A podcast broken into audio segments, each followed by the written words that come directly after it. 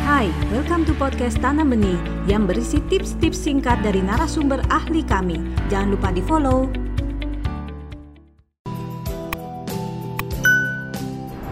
Kemudian di usia dua tiga tahun, secara emosi mulai nih muncul keras hatinya anak.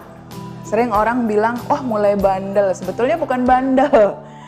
Tetapi anak itu mulai merasa keinginan yang besar dan dia ingin keinginannya terpenuhi. Apa tugas orang tua? Tugas orang tua sebetulnya melatih anak bahwa ada keinginan yang boleh terpenuhi. Ada keinginan yang karena itu berbahaya, karena itu tidak baik, maka tidak boleh. Jadi orang tua berperan sebagai orang dewasa yang memberikan batasan, melatih anak untuk tahu bahwa tidak semua keinginan harus dituruti. Karena toh ketika nanti anak dewasa, tidak semua keinginan dia akan dituruti, kan? Ini munculnya sering yang namanya temper tantrum itu. Jadi anak menangis, berguling-guling meminta sesuatu. Pilihan orang tua dua.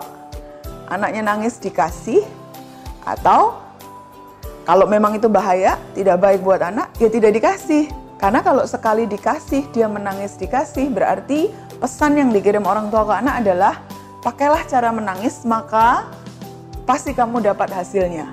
Nah, kalau ini terus dilatih terus-menerus, semakin anak besar makin kita sulit untuk mendidik anak bahwa tidak semua yang kamu inginkan itu bisa kamu dapatkan. Anda baru saja mendengarkan tips dari Tanam Benih Foundation. Mari bersama-sama kita terus belajar untuk menjadi orang tua yang lebih baik demi generasi yang lebih baik. Jangan lupa follow podcast kami.